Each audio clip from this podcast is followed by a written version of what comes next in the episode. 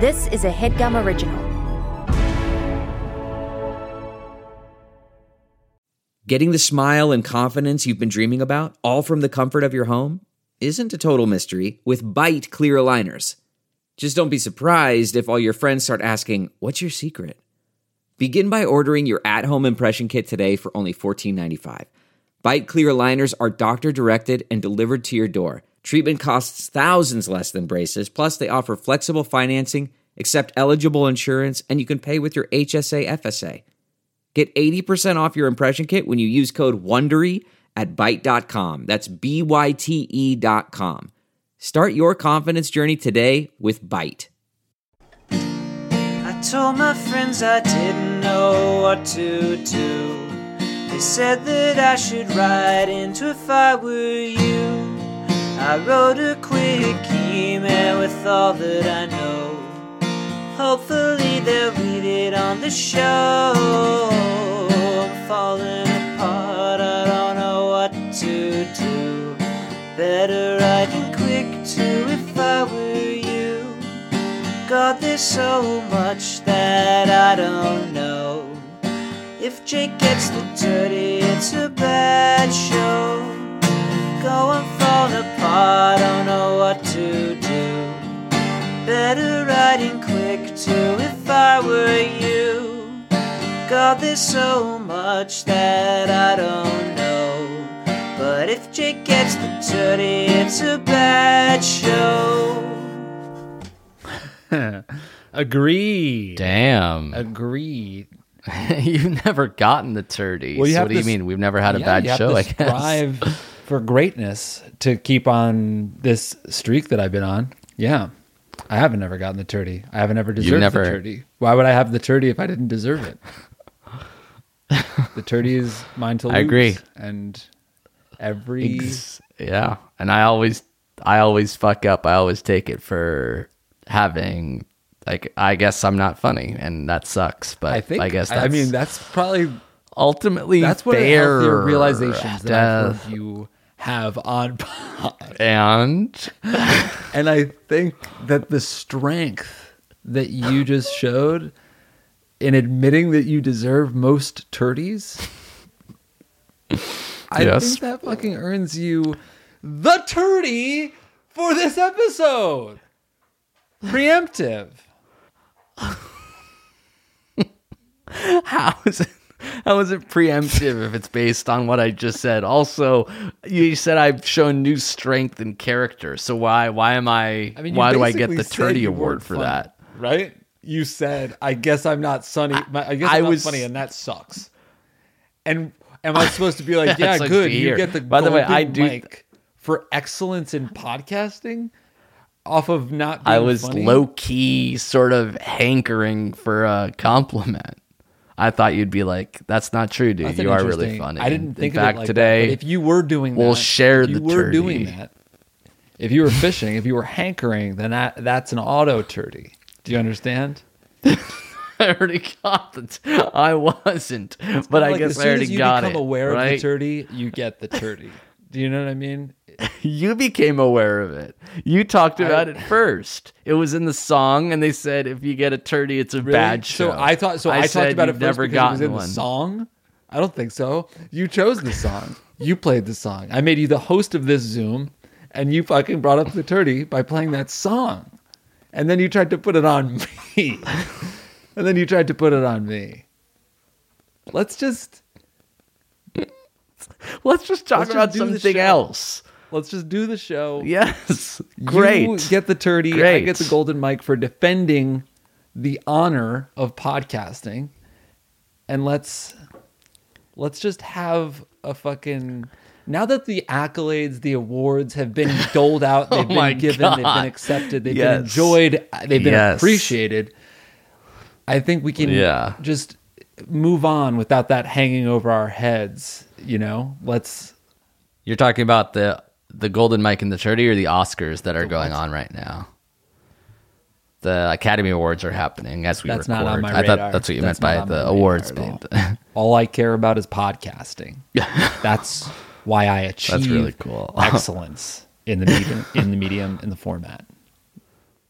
So if that song sounded familiar, it's because it's the same guy as last week. Remember Sven the band? Yeah, great name for a band, as I said last week. Yeah. Lucas is the one who wrote it. And last week, I don't know if I mentioned, but it's a cover of a song called Bobby by Alex G. It wasn't an original. Interesting. This one is another cover of Cut Your Bangs by Girlpool. Don't want to take credit. I think some people like tweeted at me saying that wasn't an original, it was a cover. So sorry, it was a cover, and this one is a cover of Cut Your Bangs by Girlpool. And if you want to shout out something else, his friends have a YouTube channel called Happy Fun Time Show, so that's pretty cool. That's, you know, when I was in high school, I was in a band, and we played a song that I thought, and I was led to believe I was lied to, was they told me it was an original. So I was in this band that played Howie Day's Collide, never having heard the song myself, thinking that I was in a band that made that song up. Do you know the song Collide? I don't think so. What is it? It's a song by Howie Day. It's like, you and I collide. Duh, duh. You know? You've heard, you've heard it. Was it a joke on you, or was it like... The guy was... I don't know if he was like a liar. I think he was maybe more opportunistic. Like, he played the song. Like, we were playing a show. He played the song. He taught it to me. And I think I asked if it was an original. And he took that as an opportunity to say that it was. And then it kind of just snowballed from there, where he was playing other Howie Day songs and telling me they were real. Or they were not, I mean, they were real. They were telling me they were his. And at some point later on in the summer, I found out that all of these songs that he had played, told me were his. He was a plagiarist. They were Howie Day. So imagine that fucking gut punch. I thought I was going to make it. Like, these songs only. What if that was Howie Day? Now that I think about it, I never got the guy's name. He was Howard. He's like, I'm going to go off Howard and make Dayton. It. Yeah. I don't think... It's definitely Howie Day adjacent, right? It sounds awesome. Like it. But he also might have just been biting off Howie Day's name even from the get-go, from the jump. Yeah, maybe there is no Howie Day. It's like fucking William Shakespeare. Follow the money, I think. Yeah. It goes all the way to the top, probably. Love from Canada. And he also says, thank you for matching with him on Orion. So I don't know if you matched with him on Orion, but... Lucas is also on Orion. Shout out to everybody that's downloaded our dating app. We're over 2,000 people on there. We are fucking cruising. We're on cruise control now. We crossed the threshold that lets you set you can set a radius, so you could actually meet a real person. You know. Oh, really? I didn't know that. So right now I'm set to worldwide, so I'm matching with people all over this country. I'm set to worldwide all over this globe. I'm matching with people in Adelaide, matching with people in Stockholm, matching with people in Columbus. That's cool. You know, local. Match with someone in New Haven. Love it. Yeah. Oh, wow. Real close. I saw on Instagram you went on like that pizza date. Yeah, right? It was. It was responsible because it was socially distanced. It was a masked walk. No, but it was weird because I'm saying because you're married, it's weird that you took that person up and then you advertised it like I had just had the cutest date ever. It was, and I'm on Orion now. We had a connection, and I feel I know that's what I'm saying. It's weird. I'm saying it's weird that you had a connection. Well, I'm saying it's weird that you went on a date. I mean, it works because so you don't have to say I feel. Yeah, but I think it works because Jill doesn't listen to the show. She doesn't really know about Orion. So she can't be mad. That's not why it works. Me. Yeah. Does that make sense? I understand what you're saying, but it doesn't understand make my sense. Impulse. You're basically... It actually makes sense. Yeah. You can agree with it or not. It makes sense. It makes sense, yeah. But it's cool that you're using the... You can just use it to chat with people too. You don't have to like actually go on these... I can't imagine. This is a really fucking full, cute. It looks. Do you go out on the lake and you cast your fucking rod, your reel, your lure, and you catch a fish and then you let it dangle there? Are you a catch and release guy, or do you like to? Do you like the sport? Do you like to reel it in the prize fish? I don't like fish. Really? Yeah, I don't. Do you like to eat fish? Yeah, I mean, occasionally I'll get like a Dover sole or something like that, or I'll have like a sushi dinner or something like that. A Dover sole, and my date, Dana, actually had a lot of sole, and that's why we went on a socially distant walk around Yale campus. Yeah, oh my God. I just saw the Instagram post. She said yes. That's right. So Jill's definitely going to see it. You proposed to this woman on a fucking...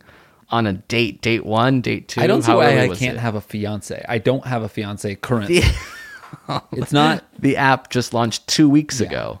2 weeks ago. There's, like I said, a little over 2,000 people on it, and you're to be wedded now. That's the fastest. I'm engaged. That will be interesting. Could you imagine? Well, it is. When will that happen? When is the first engaged couple who met on Orion? And do we have to contractually go to their wedding? 100%. I will. I mean, you know, God willing, I will give a speech at that wedding. I really like that. And aside from the dates that I've been going on, I have met a lot of cool people, but I haven't really thought that much about, like, I guess I've chatted with some people that said they were talking to other people. Yeah. You haven't thought about like fans matching with fans or just friends of friends now. About that. God, if we could, like, because I remember seeing on like Text Jake or like even on our show, people would like screenshot Tinder matches where like they had in common that they liked Jake and Amir, and it was a good connection, you know? So that's a good, that's a good basis. Now that's the entire dating pool for now until we start advertising it wider. But I will say the app is a lot more stable now than it was 2 weeks ago. So if you downloaded it and you're like, this is very buggy, I think we're almost out of bugs to squash. They're also changed. Jeff pushed a design change that like pushes the, like the new conversations, like your conversations are all kind of in a list, and then your new matches scroll left to right up at the top. So you don't have to like scroll really far to like see where your active conversations are. You've got like left to right scrolls up at the top for your new matches, and then active conversations up and down scroll below that. That's absolutely great. It's awesome. It looks good. Also, the other thing I'll say about this app, I was chatting to somebody who told me that most of the messages she had gotten so far were people asking if she was a bot, and she asked me to make a PSA that was not good flirting. So is that based on the Jake and Amir Tinder, or is one of her pictures of a robot? It's one of the pictures is her doing the robot, and her name is Load on the app. So it could be. Oh, I see. Yeah. It's definitely probably that. Yeah. If her name is actually Load, I bet it is a bot, probably, right? Yeah. And somebody else actually, wait, hold on. I want to read this one, cuz I thought this was a great conversation. This is an Orion message you actually got? All right, cool. She said, sweet app, by the way. I haven't been sexually harassed at all so far, which is really saying something these days. So, you know, low bar should be cleared way more often, but I'm glad that so far Orion is clearing that bar. Yeah, that's pretty good. To be filled with that many dudes and zero sexual harassments thus far. Keep up the good work, everybody. Guys, come on. Also, if you're on there, don't ruin the streak either. That's a really good iTunes review for us. So just download the app, check it out. Even if you're taken like me, you can still have fun on the app. Yeah, it's not illegal to chat. Use it as an adult friend finder, only an actual Tinder one. And Hinge pivot to that too. You can also like Bumble, even like BFF Finder. Yeah, BFF. So you can use it to find friends. You just change your preferences. All right, sweet. Yeah, thanks to everybody that's downloaded it so far. All right, this is If I Were You, an advice show, the only one on the web, hosted by me and Jake. I'm Amir. Wow. I searched Orion just to see if people had feedback, and this person had an interesting question, so we can start there. 22-year-old girl, 22-year-old lady, we'll call her 20 Cooper. 20 Cooper writes, Longtime listener, first-time advice seeker, I'm a 22-year-old girl who's been using dating apps for quite some time, and man, it is a struggle. Something that has recently become a pet peeve of mine is when guys ask for my Snapchat and then proceed to send me Snapchat photos of their face. No caption, no pizzazz, no filter, no context. At this point, I'd prefer a tasteful dick pic as opposed to these bland nothing faces. My question is this: is it mean to ghost these guys that are so bland on Snapchat, or judge them based on their snap etiquette before even meeting them? Can I unfriend them on Snapchat, ignore them on dating apps, and go on with my life? Should I just stop giving random guys my Snapchat? I guess I expect it to be like texting or a fun day-to-day documentation, not just me staring at a guy's selfie. I'm all for breaking out the dating app communication method, but this just seems like not the way to go. Any advice would be appreciated. P.S. I downloaded Orion and I'm having tons of fun meeting people from all over the world. Also, I think you guys should consider pivoting the podcast to be just Jake and Avital. Avital is simply amazing. Toda, love, Twinny, Cooper. Okay. So thanks for the compliment of Avital. We're obviously not pivoting the podcast. But I let Avital know that she was a guest last week and she's got some fans. That's cool. She's not obviously going to take over for me, but it's nice that you guys dug her. So appreciate it. It's actually interesting. And now that I really think about it, I don't think we gave...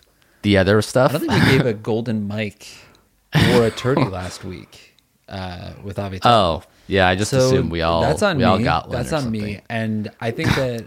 I guess turdy. No. I am going to give Avital the golden mic posthumously, actually.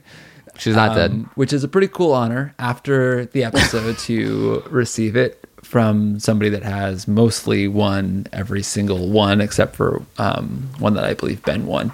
I think Avital gets that. Why don't we not even give out the turdy for last week? How's that? Because I don't want... That's awesome. I really appreciate that. Because then that might be the first episode I haven't gotten. Yeah, I don't want that kind of thing like little souring our relationship. Yeah. So no turdy. And in terms of her replacing me, you want to squash those rumors? I mean, I'm down to do that because... You're down to keep it as is. I think it'd be cool to do me and Avital. I feel like we had a good rapport. We had a good back and forth. It wouldn't make sense without me. It's nice to have you there as a foil. I'll admit that. So if anything, it should be me, you, Avital, but less you, because you mostly would be there to be like... That wasn't even part of the question. I'm just saying it would be more of a producerial role. So like you'd engineer the session, you would edit. And you'd have to post. No, I would not do the edit. I don't want to do that. I don't want to edit and not even be able to get... can I have a microphone that I can occasionally chime in with? Yeah. Even if I'm not... I think you could chime in. I'll chime in. I'll be the host. I'll be the co-host. The co-host would be me and Avital. And I think that's what makes the most sense. And I think you're the producer. The producer, sure. You're on mic. You would be using your like in computer mic, and we'd kind of like splice it in, or you would splice it in because you're editing. Yeah.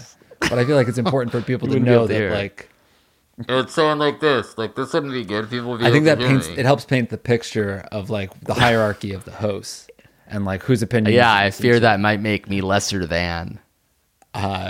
Your fear is my hope. So I don't know what those are. We're just going to have to agree to disagree. But I think as long as the upshot I agree to disagree. I agree with that. I agree to disagree. So we're on the same page. We're on the same wavelength. Yeah, but I get my way. Yes. You get your way. I feel like you always get your fucking way. You always get your fucking trophy and you always get your fucking way. You piece of shit. Okay. Let's, all right. That actually... Did we answer this person's question? Can we take a fucking break? That attitude right there, that moxie kid, that's the type of shit. That's the type of the shit that will win you the turdy every time. Do not... Oh, I thought you wanted me to stand up for myself. I thought I'd finally push back and you could say like, holy shit, that's what I've been waiting for. You've been too polite this whole time. Why don't you actually take a stand and get the trophy with me? I think like that was going to be the 180. That's why I was pushing you so hard. Try being more demure. Try being more contrite. That's my default. I'm a little kitty to you. I'm always a little lap kitten. Why don't you purr like a cat? Why don't you purr like a cat? I'm not going to purr. Why don't you purr like a fucking cat? Why don't you meow for me right now? I'll meow once. But I'm not going to purr. One time, see if I take away one of your 500 turdies. Meow. Meow. And that's it. No purr? Really? No purr? That's it. Wow, that's sad. That's a turdy. That's a posthumous turdy for last episode. The fact that you groveled. I can't fucking believe what's going on. You're emotionally abusive. You have to be emotionally abusive. I'm starting to feel bad, honestly. You've turned me into a cat. That was fucked up. That was so sad. Yeah. I'm going to eat canned tuna fish for dinner because, like, I'm in that headspace now. Yeah. No, I'm sorry about that. That was too much. This lady is getting Snapchats of guys' faces, and I guess it's so prevalent that it's become an issue. So I guess our advice can be to guys, if you do match with someone and get their Snapchat, don't just send them selfies, uncaptioned, bland selfies. So I think what the issue is, and I've been off Snapchat for a while, and I've also been out the game for a while until I went on my date with Dana Soul. Yeah, Dana Soul. That's her last name. Sort of just a play on the Dover Soul from earlier, but yeah, got it. Yeah, I think what is happening there is like. There's no caption. There should be, but like, I think what they're doing is like, Snap, you're sending that wide, you're sending that to everybody. So it's the lowest effort, and you're like, it's like machine gun fire being sprayed and just hoping anyone responds. So the fact that she's ghosting them, I feel like it largely goes unnoticed because I imagine they're snapping a ton of people. So you shouldn't think twice about like ignoring them, about unfriending them. Like, I don't think that anyone's taking it personally. Yes. I think you could totally ghost guys that are giving minimal effort. It feels like they're just afraid to do anything, or they're like, they lack the personality to do anything more than just send a stern photo of their face and hope that you do something. I guess that's what makes the prompts in Orion so fun and necessary, is that it's a conversation starter, because nobody can just send a picture of their face if it asks you, hey, at what age do you think you'll die? Or something. That's a good prompt. Like we should add that. We should actually update. We should really. We have written. I'm looking at the prompts now. We have about 300. So I think we have to come up. If we're trying to get more people to get on the apps, we got to write more prompts. We need more prompts. All right, I got a prompt right here. Ready? What was your first internet browser? Oh, that's good. I like that. Yeah. Do you remember yours? Yes.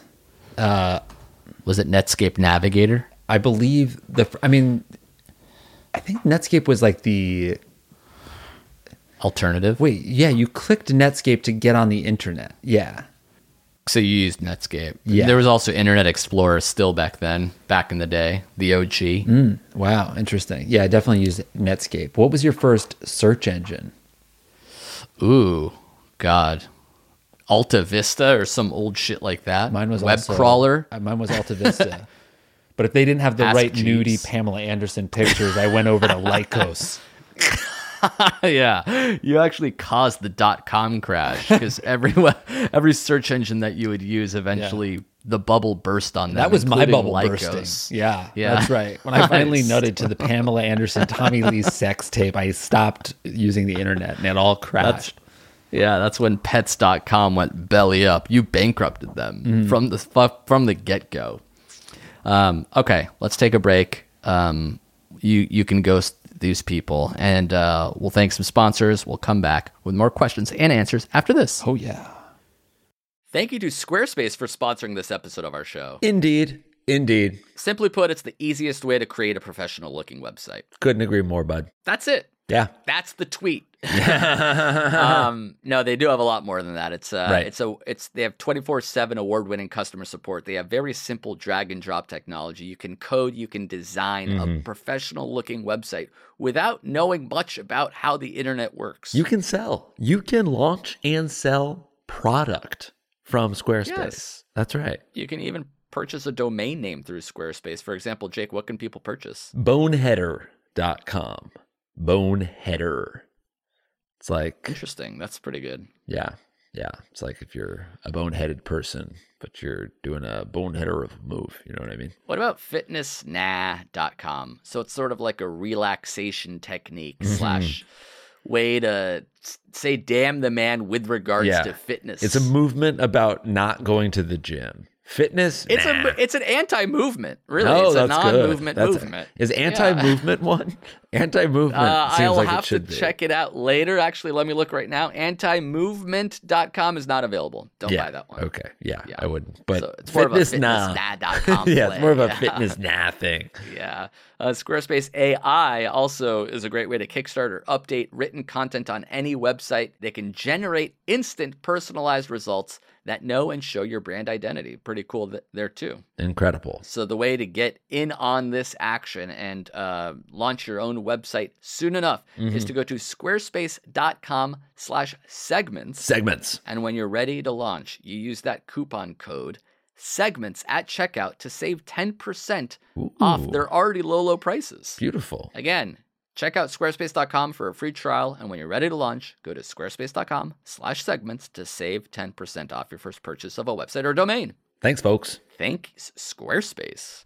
Thank you to Rocket Money for sponsoring this episode of our program. Hell yeah. It's pretty simple. It's a personal finance app that finds and cancels your unwanted subscriptions, and then it monitors your spending and helps lower your bills so that you can grow your savings. It's perfect. It's for all those subscriptions that you tried and then forgot about, but you're actually paying for, and you don't even realize it, folks. I had, no joke, over $1 million a month worth of subscriptions that I did not need. That's amazing. Amazing. That's so much cash. I was buying 35 new houses a freaking month on this subscription box that I accidentally subscribed to when I was high. Box. It came with the condos, dozens of them a month. And I said, you know what? Let me do a quick little audit. Rocket Money came in and they're like, by the way, you're spending $1.5 million a month. We could probably just cancel this one. Yeah. Like, damn, and I could use that. I did. Incredible. Yes. Congrats. And you should use that. Rocket Money has over 5 million users and has saved them a total of $500 million.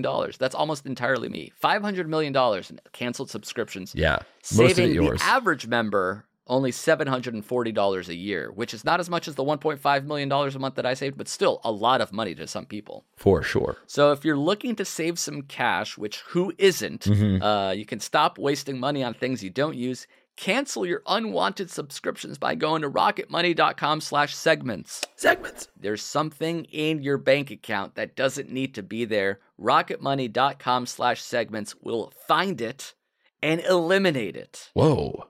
Nice. Again, that's rocketmoney.com/segments. Segments. Take control of your finances today. Thank you, Rocket Money. And we're back. Jake, do you have any? Oh, it's a list.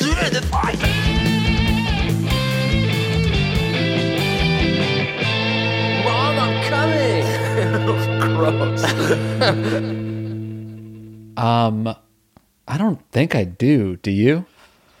I watched a sketch comedy show that was very silly and funny. I'll throw it out there. Have you heard of, I believe it's just called Aunty Donna. It's a sketch comedy show. Three dudes on Netflix that I guess came out late last year. I had not heard of it. Dan Gerwich told me about it.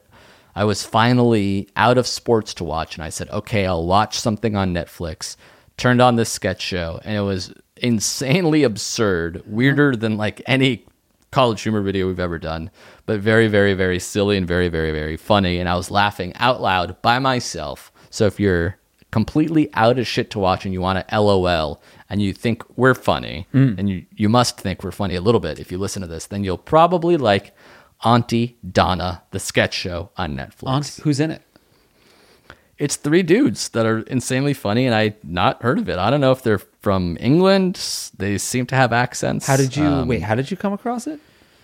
Oh, they're from Australia. There you go. And they performed at Edinburgh. They're just like very silly, weirdo, fringe alt comics. Yeah. Oh yeah. It's an Australian absurdist comedy group from Melbourne. There we have it. There you go. Okay. Dan told me about it, and they were making videos, I guess, like for the last 10 years, but they finally got a Netflix sketch comedy show. So they put it, they made it with like super high production value, and it's very, very funny. I'm going to send you one about, there's a sketch about trendy barbershops that you'll like, because you know those trendy barbershops that you like where everybody's very cool and they drink beer and coffee while they cut your hair. Yeah.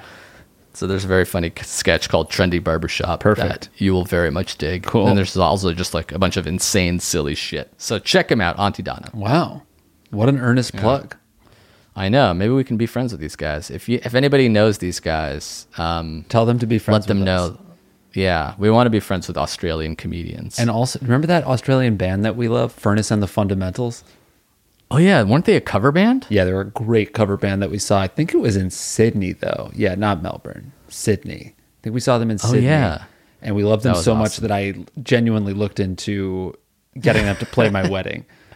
Right, just flying in an Australian cover band. Yeah, then I remembered it was a day for me and Jill, not me and you, unfortunately. Oh, yeah. We should save them for our wedding. That's right. All right, sweet. That's my unsolicited. Good shit. All right, next question, which of course I have just on deck. Like I can just instantly find it and figure it out. It's not even like a big whoopsie-doo. It's no so problemo. Easy. Exactly. Baby. Oh, here's one about Bitcoin. Since Bitcoin is going ham yet again, we can't leave it. We can't leave cryptocurrency. Right. This is an email from a lady. We'll call her Cryptopia. Cryptopia, right? Cryptopia.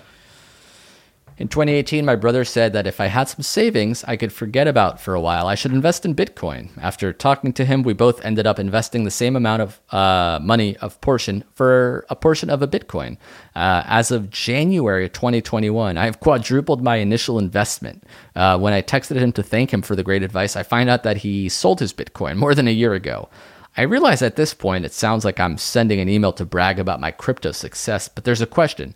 I feel bad that my brother sold his Bitcoin while I'm profiting off his advice as we speak, especially since I'm trying to figure out what the hell Bitcoin even is. So what should I do? Should I give him some Bitcoin? Should I shower his family with lavish gifts for the rest of our lives? Should I send him a check when I sell it? My brother's a huge fan, so give a shout out to Dan. Shout out to Dan. Thanks for your advice. Shout out to Dan. Love Cryptopia. You should have held, Dan. You got to hodl. You always hodl. You must.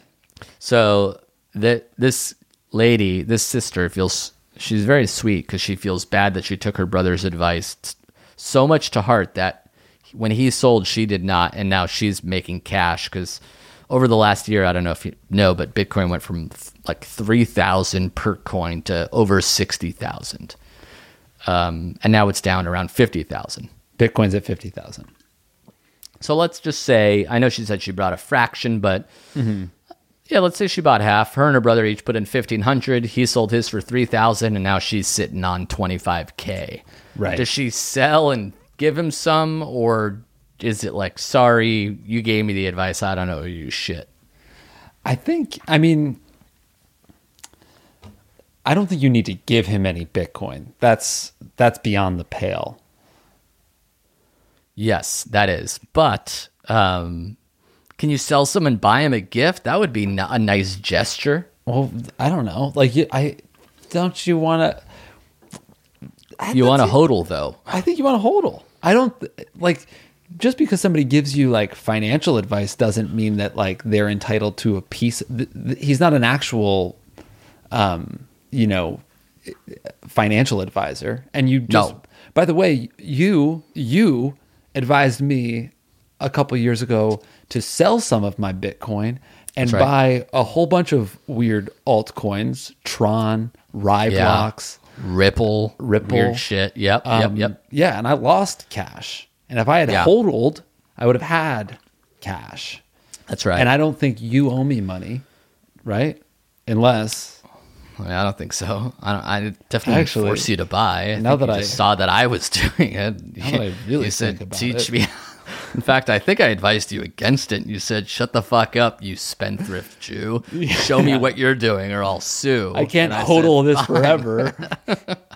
Actually, it's funny you mentioned that because right now that was like an altcoin boom where like all these knockoff Bitcoin and crypto were mooning and making people money, like the end of 2017, early 2018. That's right. And they all sort of, you know, went up and then eventually went back down to earth, as most nothing coins tend to do. Now there's a whole new world of that cropping up because it's now easy to create your own crypto. So anybody's just making their own, and you can like invest, and like they start off as like a micro penny where it's like 1 millionth of 1 cent. And some of them shoot up to like 7 millionth of 1 cent. And it's like, oh, I put in 5,000 and now I have $35,000 worth of this like weird scam coin. And then a bunch of people buy that. It's kind of like Doge, you know, like when Doge started as a joke, it was worth less than a penny. And now it's worth like a quarter.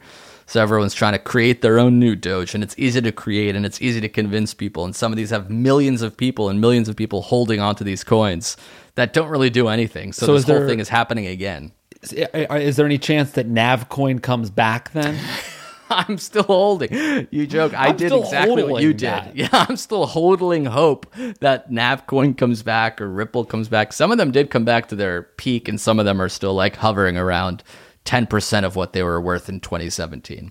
I mean, but I do think that for this reason, because all of it is essentially nonsensical. Like I get that there's no rhyme or reason. Yeah, I get that it's valid. I'm not saying crypto is like. I think it's as dumb as lots of things. But yeah, it's just like stocks. Yeah, they seem to go up based on what people think will happen more than what's actually happening. Right. Those do go up, I think, like based on like feelings and projections and how people view rumors things. More than the news. But all I'm saying is that because it's all so volatile and you had just as much of a chance to lose your investment, lose your money, just that your brother got it right doesn't mean that you owe him anything. And also, by the way, if he was really cared about giving you advice, he sold his and didn't tell you shit. Now that you mention it, that is a weird wrinkle. He's like, I gotta get out. I gotta get out of this. This is gonna tank. So well, I didn't mention that to you. Yeah. What if it actually did go all the way down to zero? And he's like, oh, I sold mine for $3,000. Would he have given you any money? Mm-hmm. I think, you can't feel too bad. But you should be grateful, you know, you're happy, you know, it's cool. It's nice that he gave you this advice that you followed. You're the one that followed, you followed through, and you hodled when it mattered most. Yeah. I can't stress enough. You did a great job hodling, which is how crypto nerds say hold, because it's based on a typo. So now you know that. That's one extra thing you know about Bitcoin. Congrats on that, and congrats on hodling. Mm-hmm. All right. We got another question about being a workaholic. If somebody who's, I guess, addicted to this new beer called Workahol, where you just sort of one shot gets you completely wasted. Sounds awesome. Actually, no. I like drinking too much. Okay, here we go. It's actually about being addicted to work. I think I misread it. This is a 25-year-old male in Phoenix, Arizona. We'll call him Devin Booker, who I think is 24 but lives in Phoenix. That's close enough. I started a small business after finishing an associate's degree, writes Devin Booker. I combined my passion for classic automobiles and welding abilities to offer a metal restoration service. Mm. After starting the business from the ground and several years of work to make it operate, it has finally started to give back, and I make a decent living, but the problem is all I do is work. My life has become a perpetual cycle of car in, car out, 6 days a week, 10-hour work schedule, and most Sundays are set aside to meet clients and quote vehicles. So here's my question. As two individuals who have started businesses and have become very successful, wow, his words, not ours, how do you find the balance between work and play? Do you set aside for yourself or personal projects? Do you set time aside? How would you justify not working, say, the weekend, knowing that it could potentially mean time, money, or clients lost? Thank you for taking the time to read my email. I listen every Monday morning. Wow. Shout out. Yeah. Thanks, Devin. He also saw us in Tempe, so hopefully we can go back there. Wow. Tempe. That was a fun show. Yeah. That was a random show we don't think about very much. Mm-hmm. It was a great time. Okay. So... Do you feel like you work too much? It's hard because like technically it's Sunday night now. The Academy Awards are going on and we're working. It doesn't quite feel like work because we're not fixing a car or waking up like at 6 a.m. to go in and deal with physical labor, manual labor, but, you know, our work happens to be a little bit different than normal work, but we do work weird hours. I've been thinking more, because I think that my my default is always being very self-deprecating about work and saying what I do is easy. And I've been thinking more recently, just because I think I think it's hard. I think I work. You really just stand up for yourself finally, once and for all. I think we host so many podcasts. We have so many podcasts. Yeah, you more than me. Yeah. But I mean, even you have like, I guess buckets doesn't really count. What? I'm kidding. No, you're on the HeadGum podcast more than me. But yeah, like NADDPod is like a 2.5 hour show that gets recorded every week. I have Go Show with my brother, this show with you. And the occasional HG pod. Yeah. And it is not easy. So I think it's basically the only thing I really know how to do. It's something that comes natural, but it's still not. That doesn't make it easy. And just because you're doing something that you're passionate about doesn't mean that that's easy. Your passion, actually, if you're really passionate about it, you should be working hard. So first of all, I guess that was a long-winded way to say that I admit that I work hard. Okay. But that wasn't even the question. No, God, no. This guy already assumed we did. So Shout out to him. Great. Appreciate that. And the other thing, work-life balance. I think it's complicated because, like, to some extent, I don't think I have a great work-life balance, or if I do, I have like I basically don't have a good professional balance. I think that we have so many irons in the fire sometimes that we don't focus on like writing TV shows or a movie. Like that's what we used to do. You and I would write Jake and Amir sketches, and then when we weren't doing that, we wrote a movie. You know? Yeah. We only had one job, and now it seems like we have many, many jobs between podcasting, Patreoning, and various other professional endeavors. And again, our dating app, which is a 9-to-5 grind. I mean, I am on there. Thankfully I'm swiping. For that one, we really only came up with the prompts. So light lift there. Right. And honestly, that we had a lot of help with. Anyway, but yeah, it feels like the balance is still like I have like a work-life balance, but not necessarily like the exact professional one that you would want. Because we're like halftime executives now too. Yeah. And like, I mean, how do you justify not working the weekend knowing that it could potentially mean time, money, or clients lost? For him, it's like, it seems like he's stretched so thin just at this one job where like if he literally takes the weekend off, he'll cost himself money. So he's grinding 6 days a week, almost 7 days a week, trying to reach that break-even point where it's profitable potentially and making him money. So he's finally got himself to that place, which seems like a very stressful place to be in, because can this guy even take a vacation? Like you want to be like, yeah, just take 2 weeks off every 6 months to recharge your batteries. And he's like, no, I don't even have time to do that. Yeah. Well, I think that that is the trade-off where you're like, you're an entrepreneur, you're starting your own business. You kind of do have to burn the midnight in oil for a little bit, like all hands on deck, head down. But if he's like, now reaching the clip where he's like able to turn a profit, you know, A, maybe it's not that much longer, or B, if you're starting to turn a profit, maybe you can take your foot off the gas a little bit. I would give like very specific advice to this dude that he sounds like he's a real artisan, like a professional, you know, like he's providing a service that people really need, like restoring their classic cars. So you can just charge what you think you're worth, so then you're not hustling nonstop to try to get new clients. You're just working on one project that you can fully dedicate yourself to, and you're doing it for a price that makes you not need to take on other work.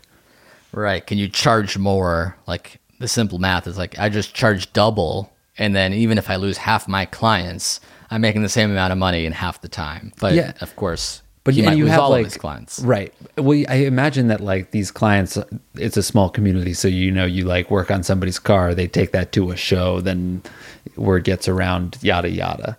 Yeah. But I do think that you can be like, you know, when you have your, when you're full up on clients, you just tell people like, I'm not taking on any new work. And that's kind of what makes people really need you to work on their car. Cause you're when you turn them away and then and then you're like, especially if you're so busy that you're needing to do stuff on Sunday, I feel like next time you meet with somebody, you could be like, this is the price. And if they walk away, then it's fine because you're still super busy. And if they say yes, then you realize that you're, you can make more cash.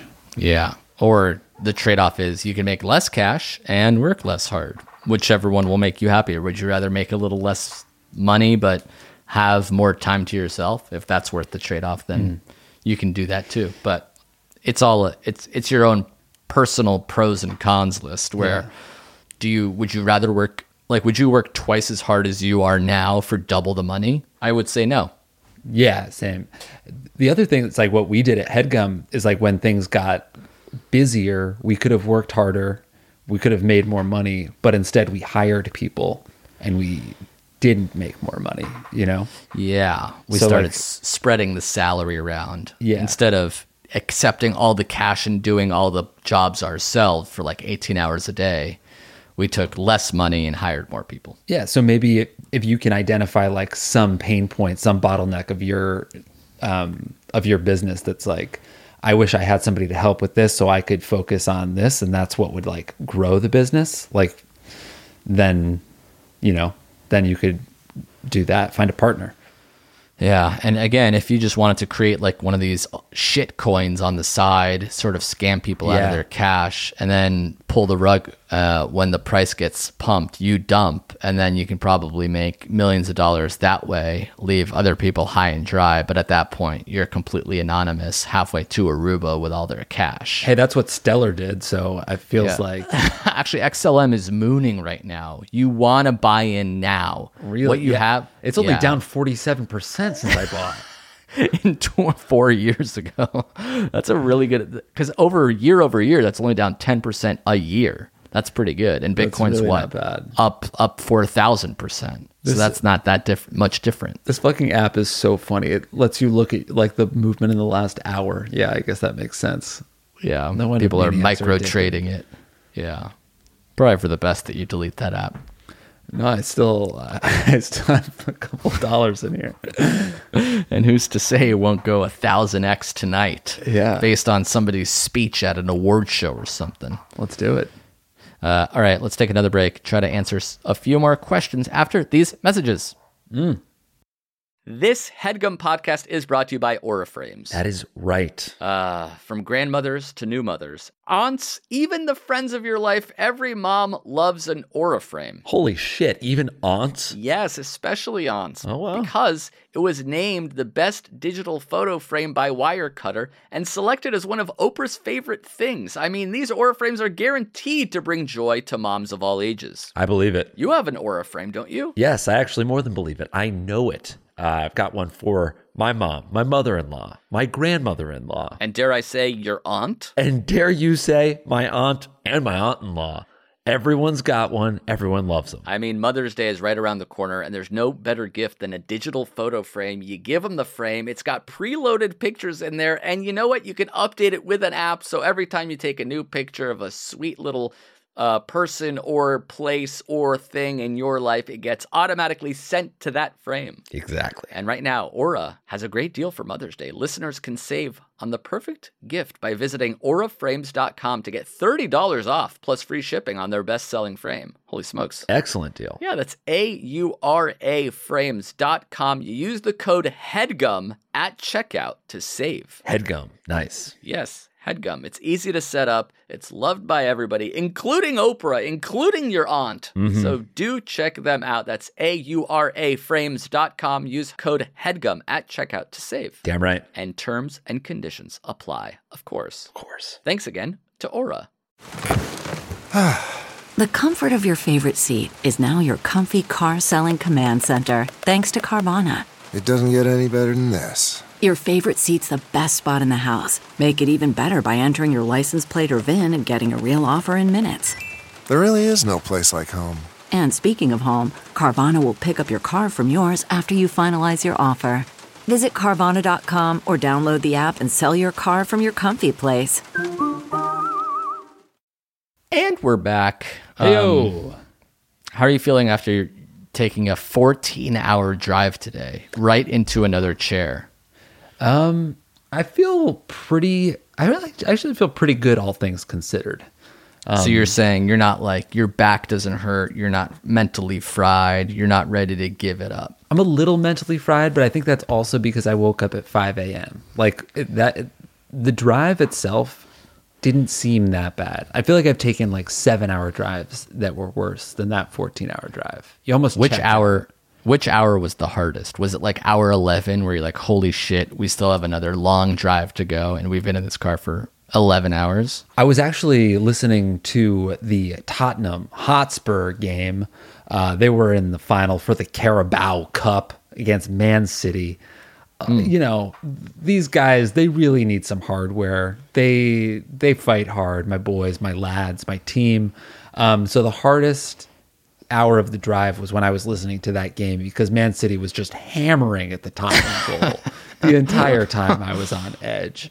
Yeah. And Man City, they're going to win the Premier League. They're going to win the Europa League. Like, they don't need this. They don't need the Carabao Cup. You don't even know what the Carabao Cup is. I needed the Carabao Cup. I don't know what it is. Yeah, I don't think you knew what it was 4 weeks ago either. Quite frankly. I didn't. No. But when I found out that this was our last and best and only chance to win a trophy this season, I decided that I needed to win the Carabao Cup.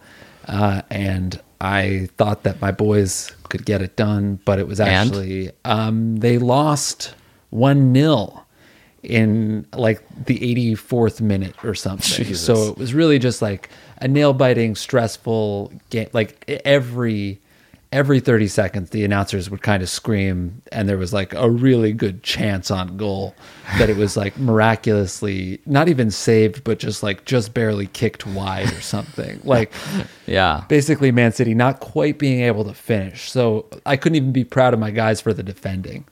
No, yeah, because they eventually let up the game-winning goal. Yeah, so that was pretty sad. That was pretty bad, and that was probably a low point. Maybe that whole game, and then for like an hour after that, because I didn't have anything to look forward to anymore.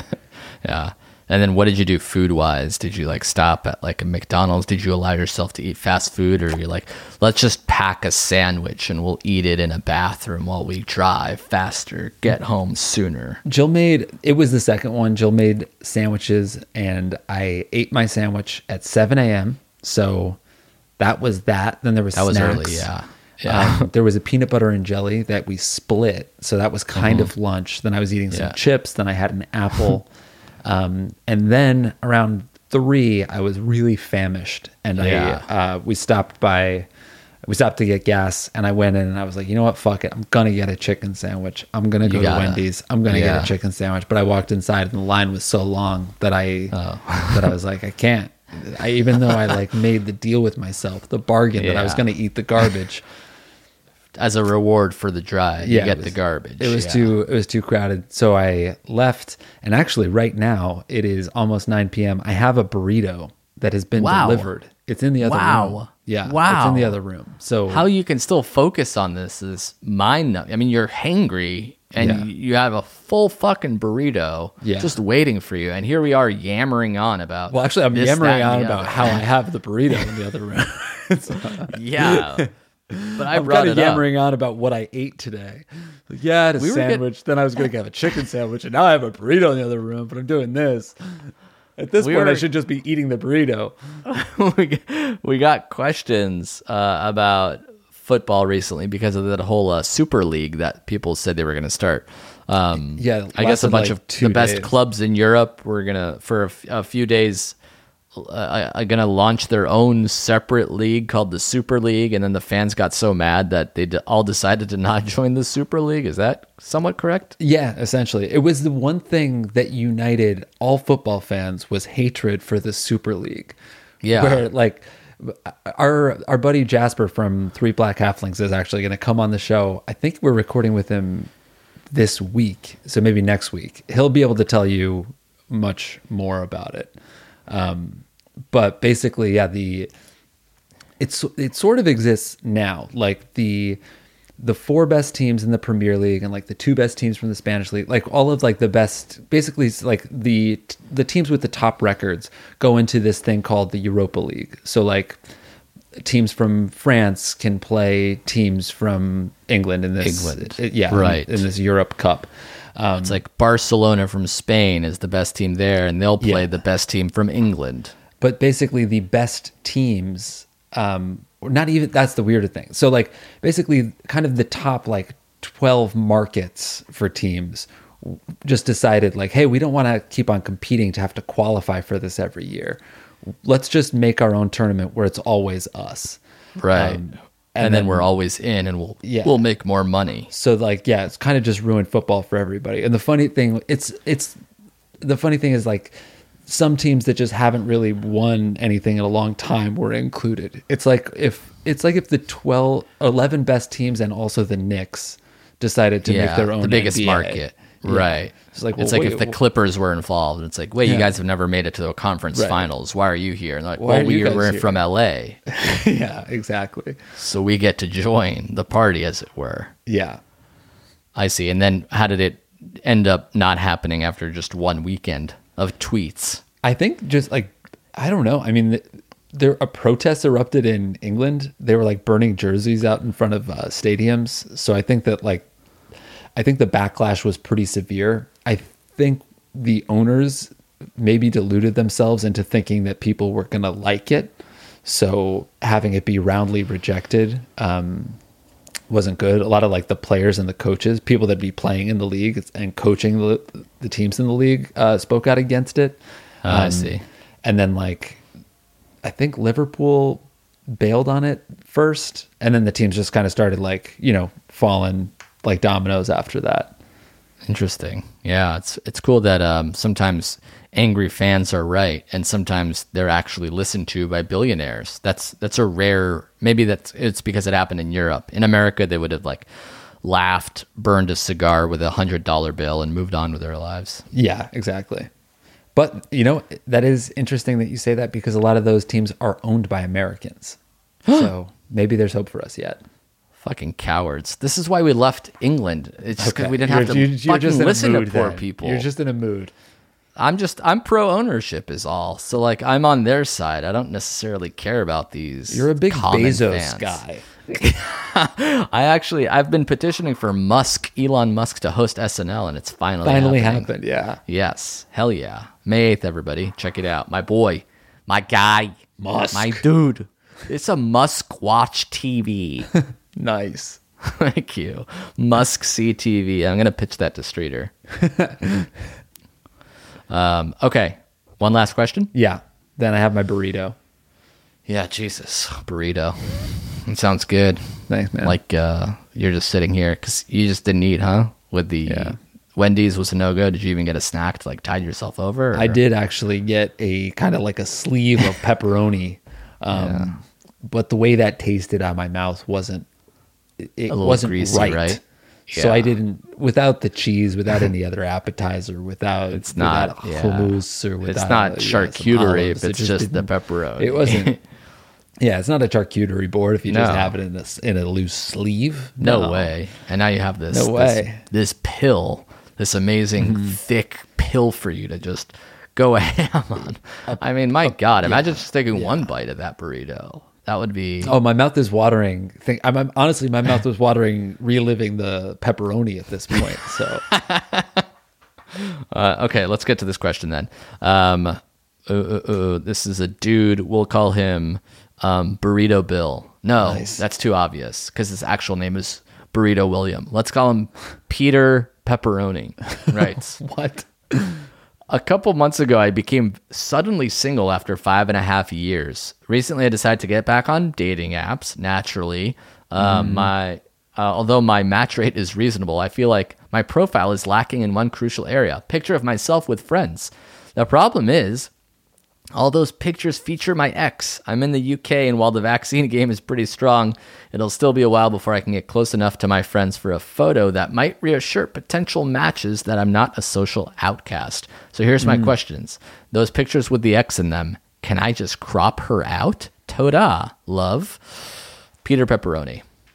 Peter Pepperoni, you can crop your ex out. Here's the thing. I think people can tell.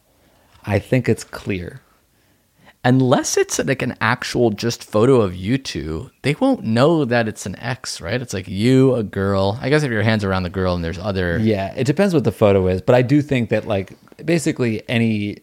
Even if it's just a photo of two people, I think that the assumption is that it could be the ex. And it really ruins the photo. It ruins the moment. Like even if it's not your ex, even if it's you and your sibling.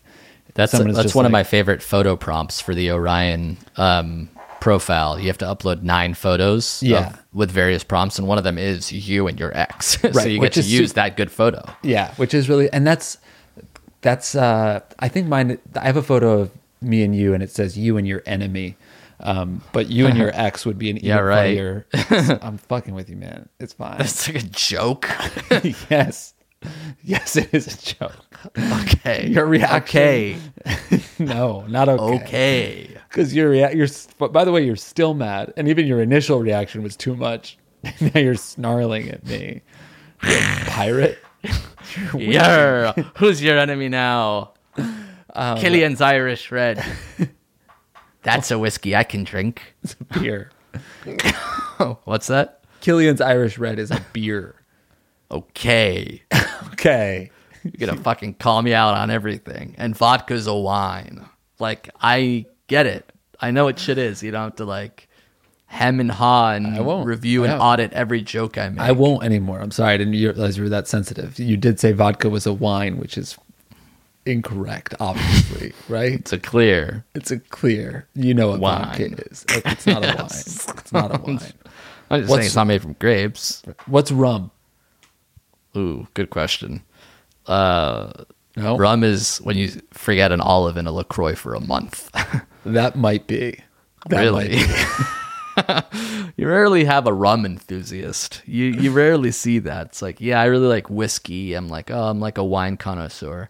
Me, I'm a rum man. So I'll sort of look and wait and see what's your rum list? Where's the rum gone? You rarely see that. Yeah. I feel like rum is like an island thing. You know? Yeah. It's pineapple liqueur almost. If you have any Baja friends, they probably like rum. The room. All right, so this guy should crop out, should not crop out. You should download Orion because that's the one that gives you the prompts. There's no guesswork. It tells the prompts are helpful for sure. The prompts are great. I love the prompts. Yeah. It's good alley-oop for a joke. I think if you're on just some subpar standard ass dating app, I think crop an X. But really try to crop it. Don't make it look like it's a romantic... Like, if it's sunset and you are leaning to the left and your arm is clearly around one person and you crop somebody's... And you can, like, see their chin close to your face. I think that's too obvious of a crop. If you're just talking about, like, your conscience, because, like, oh, this is a trip that we took and she's in this photo on the side. Or even, like, this is a photo that she took of me. I think that's okay. I think that's all right because we just got to get through. Yeah, go ahead. What about the cheeky covering of the face with an emoji? Then it's sort of like, look at me, I'm hugging a frog. Isn't that silly? Or I'm actually spooning here. This is a sex tape with me and a rabbit. Yeah, okay, well, don't do that one. But also, like, imagine your ex is also getting back on the app. She just sees a photo of you hugging a frog. She's like, what the fuck? Yeah, but that's okay. She could be a frog. If she broke my heart, she deserves to be an emoji of an egg on her head. And I'll get the last laugh. And that's your opening chat. I didn't really look at your photos. Really? In fact, I swiped you right by accident. Unmatched. Fair. Yeah. Crop? No crop? Decrop? I think you can get by with a crop or two, and you don't have to worry unless but you use your judgment. You can't go with an egregious crop. If it's clearly a romantic photo crop, then it's not. Why is it bad too? Like, what's the big deal? It's like, yeah, this is a picture of me with my ex. Why is that grounds for dismissal? It's not that bad. I think it projects an image of someone who is not really that available to date. Yeah, but like by the time you're however years old, like everyone's been in a relationship before. Isn't that a good thing? Yeah, I'm not saying that, like, I wouldn't assume whoever's on the apps has X's, but if you have, like, if all of your photos feature an X, it feels like a more recent thing. It just feels like they're nearer in your life. And I'd probably rather go out with someone that is, like, definitely over their X than hung up on their X. Yeah, that's true. Okay. All right.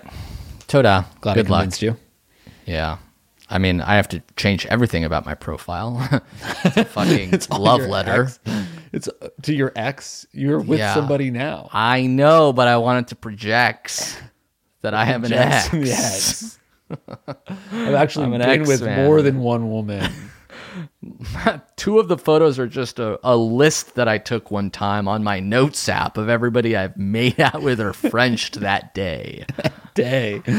Yeah. Maximum 1. Have you ever kissed more 0. Than one person in a day? Yeah, I didn't think so. No, I have not. Yeah. Thank you for bringing that up.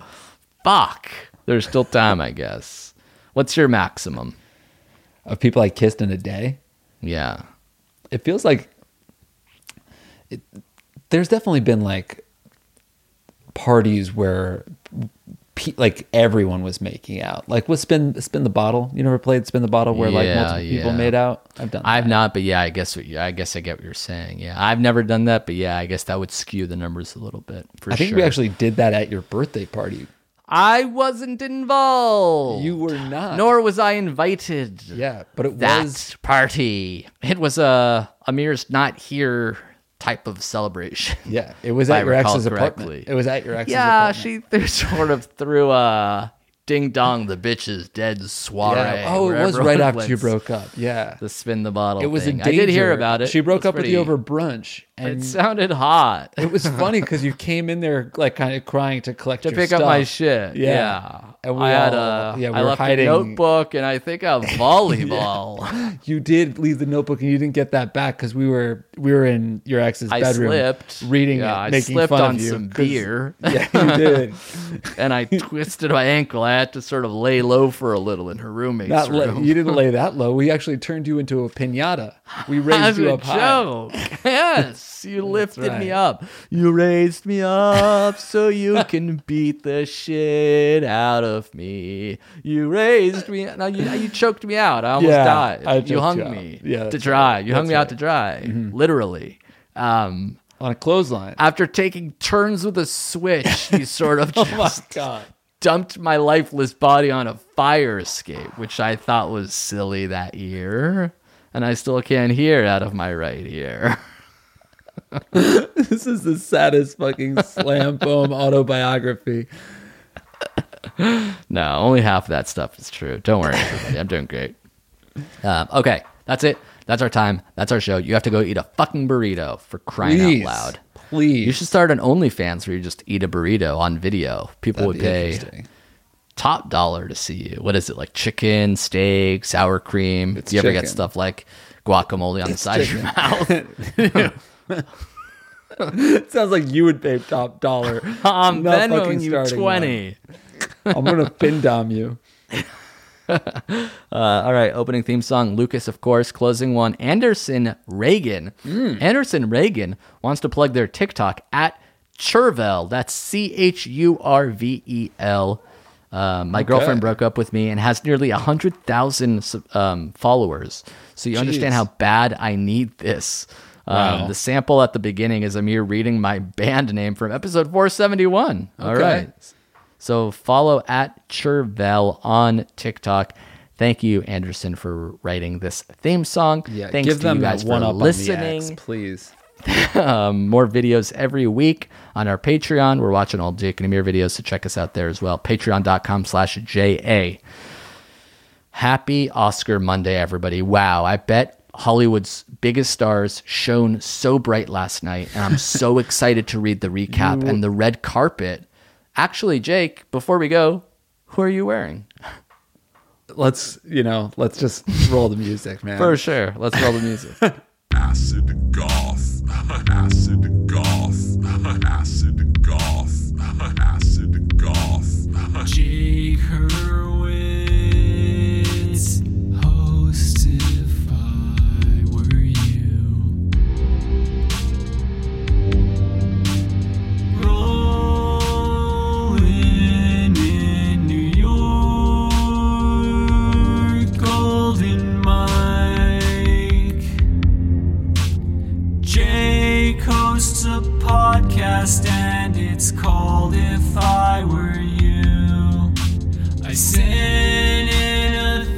song and I asked a question too, like, what's it like to get a golden mic? What's it like to get a golden mic? I'm asking Jake, not Amir. Let me be perfectly clear. I think that Jake is the one true king.